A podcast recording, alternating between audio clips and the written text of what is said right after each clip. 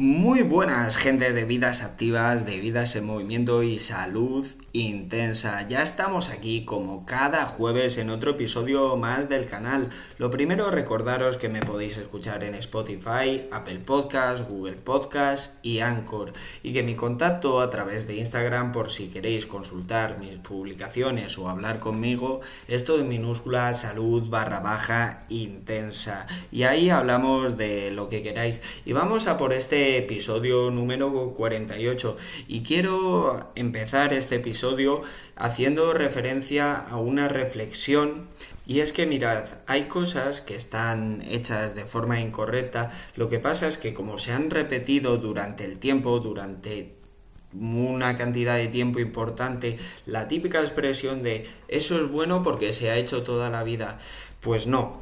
Hay cosas que por mucho que las hayamos hecho o que en nuestra sociedad se hayan hecho, no son, no son correctas y que, por ejemplo, dentro del gimnasio hay muchas metodologías, muchos trabajos que no son correctos y ves a gente que tiene grandes resultados, que tiene grandes físicos, y que está haciendo estos movimientos, bueno, estas, estas metodologías que no son correctas. Y en la mentalidad tendría que ser, mira, está consiguiendo resultados a pesar de de esas cosas incorrectas que está haciendo. Por ejemplo, de, eh, vi el otro día en el gimnasio una persona que tenía un soporte muscular importante y estaba haciendo el jalón tras nuca. Está demostradísimo ya que no tiene ningún sentido hacer un jalón tras nuca, que los beneficios que tiene hacerlo al pecho son exactamente los mismos y que disminuyes el riesgo de lesión por la rotación externa del hombro. Y esto es solo un ejemplo más de multitud de cosas que se han hecho durante toda la vida y que no son correctas. Y esto lo voy a hilar con el tema que vamos a tratar hoy, porque durante toda la vida se ha consumido alcohol, ha estado bien visto y se ha pensado que el consumo moderado tiene beneficios y no es correcto, no por algo que se haya dicho o se haya hecho toda la vida estamos haciéndolo bien. Y bueno, como ya he dicho, voy a hablar sobre el consumo del alcohol, su influencia en, su influencia en el entrenamiento y los daños que puede tener sobre nuestro organismo. Dicho esto, puestas las cartas sobre la mesa, empezamos. Seguramente has oído decir, incluso por profesionales del mundo de la salud, que una copa de vino al día es saludable. Y evidentemente esto es mentira, porque una cosa es que no suponga un gran daño para nuestro organismo de forma controlada el alcohol o que incluso pueda tener un beneficio a nivel mental y otra cosa es que tenga beneficios a nivel fisiológico. Eso está demostradísimo que no tiene ningún sentido. Por eso hoy voy a hablar del alcohol, de los daños que puede tener para el organismo y de cómo mitigar o aliviar sus efectos secundarios, sus efectos nocivos que los tiene. Porque como acabo de mencionar, durante muchos años, tanto nutricionistas como profesionales del mundo de la salud se han hinchado a decir que una copa de vino al día es saludable, que aporta beneficios a nivel orgánico y esto no tiene ningún sentido. El alcohol etílico, el etanol, lo que están basadas todas las bebidas alcohólicas que, consumimos, que se obtienen a través de una fermentación alcohólica donde los azúcares o parte de los azúcares se transforman en etanol y este etanol es un tóxico realmente y todas las bebidas alcohólicas no dejan de ser una droga. ¿Qué ocurre? ¿Por qué es una droga permitida? Porque durante tanto tiempo ha estado instaurada en la sociedad y ha sido bien vista. De hecho, eh, una comida y sigue pasando hoy día, una comida importante se toma con un buen vino, luego después puedes tomar un aguardiente, un chupito de algo y está absolutamente normalizado, de hecho está hasta como digo, está bien visto. Pero que sea legal y esté bien visto no quiere decir que no tenga efectos perjudiciales. De hecho, es una de las drogas que más efectos perjudiciales puede tener y eh, tiene en común con el resto de sustancias estupefacientes que genera adicción, que el consumo hace que lo toleres más y por lo tanto tiendas a consumir más cada vez y tiene pues eso muchas cosas en común con otras drogas que están muy mal vistas. Sin embargo el alcohol como todo vale como está permitido eh, pues lo consumimos de forma excesiva. Y yo no te digo que no tomes alcohol, yo no voy a ser hipócrita. A mí, yo salgo de trabajar muy cansado, llego a casa y una cerveza eh, para mí es fundamental. O sea, es que psíquicamente me aporta tanto que si sé mitigar o aliviar los daños que me va a producir mediante un estilo de vida más activo, una nutrición correcta, me la voy a tomar la cerveza que es muy diferente a enchufarte dos litronas diarias y tener una vida totalmente sedentaria, no entrenar, comer procesados, entonces eso agrava todos los efectos del alcohol. Bueno, hablado esto, vamos a hablar de los daños que va a producir el alcohol. Lo primero es lo evidente, que son los efectos psicoactivos, es decir, que coloca. O sea, el alcohol eh, consumido de forma muy, muy moderada no tiene efectos psicoactivos, pero rápidamente tu cerebro va a, va a verse afectado por esta sustancia. Primero, vas a razonar más lento, a pensar de peor manera, a tender a ser más impulsivo, aumenta tu capacidad vamos, aumenta tu tiempo de reacción, con lo cual eres más lento y peor coordinado en todo lo que hagas.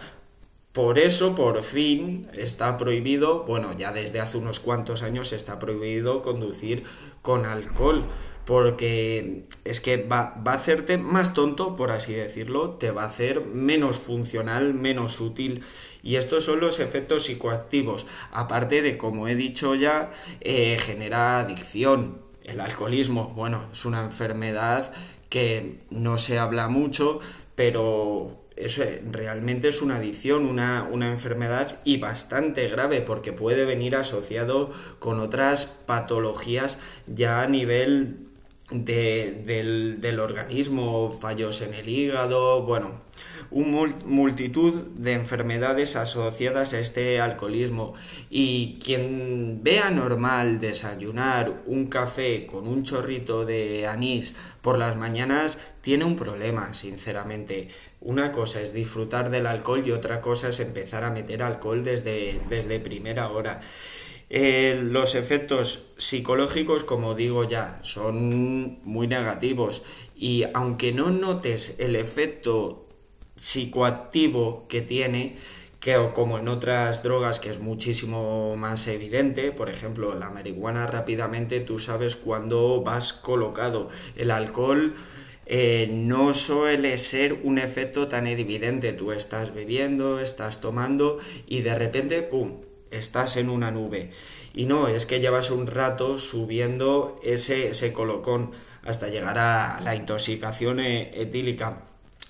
De luego otros daños desde el punto de vista del entrenamiento es que el alcohol al tener un funcionamiento cognitivo más lento y peor coordinación, pues lógicamente si asocio alcohol con entrenamiento, mi rendimiento va a disminuir, va a disminuir pero muchísimo porque voy a coordinar peor los movimientos, los voy a hacer más lentos, me voy a fatigar más, con lo cual mis niveles de fuerza van a bajar, no voy a poder entrenar correctamente y aparte la fuerza contráctil del, del músculo se va a ver muy disminuida. Claro, el cuerpo está en otra cosa, está, está colocado.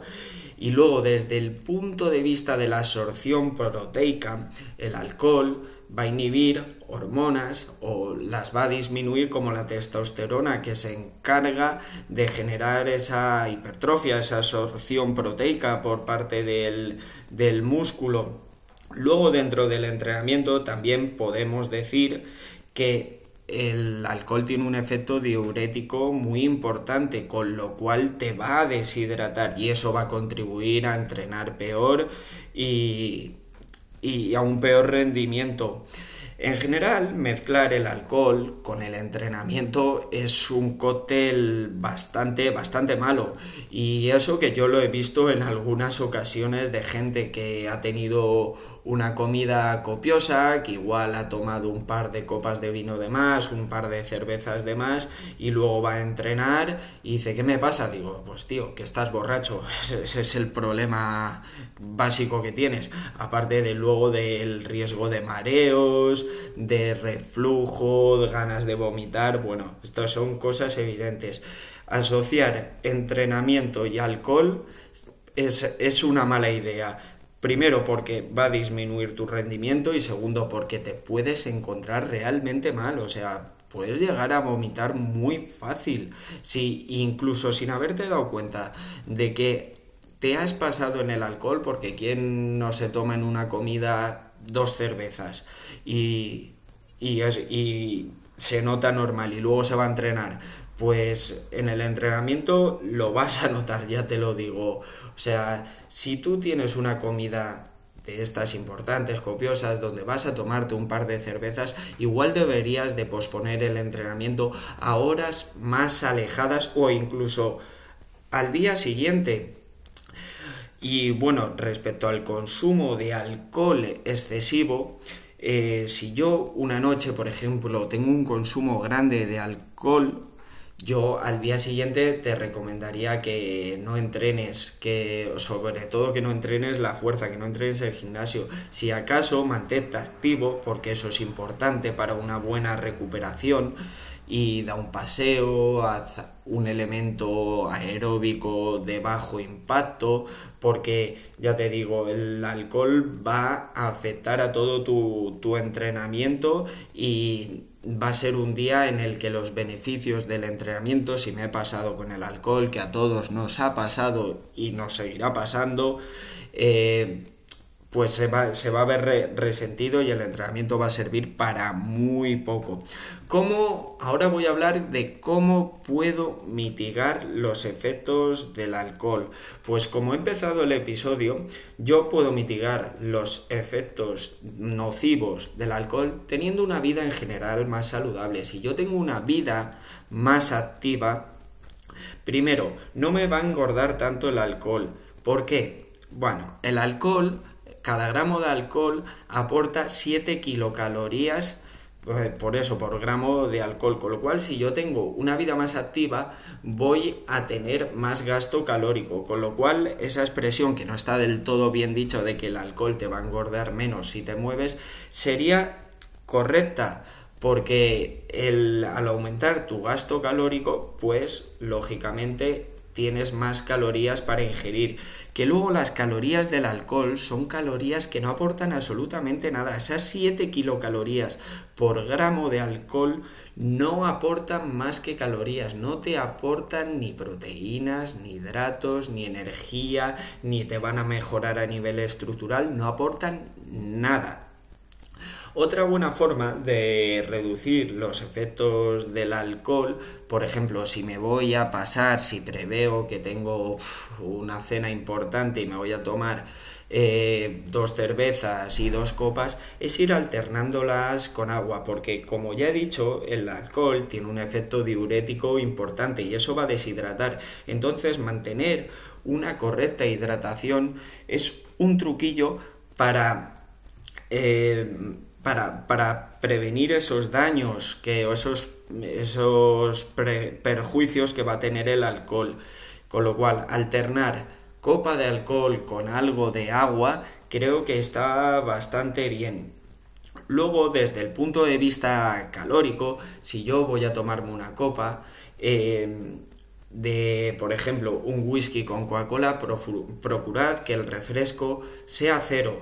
¿Por qué? Yo sé que muchos diréis que no sabe igual, pero es que em, pongamos que en una copa tengo 130 calorías de alcohol y encima le meto una Coca-Cola que no se la meto entera, pero le meto 150 eh, mililitros de Coca-Cola que pueden ser unas 80 calorías. Joder, pues vamos a quitárnoslo y vamos a quitarnos el efecto de azúcar, ya que estamos metiendo una cantidad de etanol importante. Luego, como último consejo para reducir los efectos nocivos del alcohol es la alimentación. Eh, está demostrado que después de una noche donde se te ha ido un poquito de las manos, el pescado, el pescado azul concretamente, pues, te va a hacer sentirte mejor. Aparte de que ya que nos hemos estado pasando, vamos a intentar reducir el consumo de hidratos, sobre todo hidratos de fácil asimilación, de índice glucémico alto, y vamos a aumentar el consumo de proteínas. Eso nos va a ayudar a reducir esos efectos de malestar, lo que se conoce como, como la resaca. Y bueno, estos son truquillos para disminuir o aliviar los daños que produce el alcohol en nuestro organismo, que no son ninguna maravilla. La solución ideal sería no tomar absolutamente nada de alcohol. Pero vivimos en una sociedad en que está normalizado y no solo es que esté normalizado, es que, como digo, está bien visto. Es que en una cena te sacan un buen vino, ponen las copas y el que dice no quiero alcohol se, se, le ve, se le mira raro, que no debería ser así, que cada uno debería ser libre de tomar lo que le dé la real gana. Pero es, es la realidad de nuestra sociedad. Si todo el mundo toma vino y tú pides agua, se tiende a a mirar raro. Cada vez menos es lo bueno, pero hoy día sigue pasando esto por lamentable que sea. Y bueno, yo creo que con esto ya he comentado todo lo que quería comentar acerca del alcohol.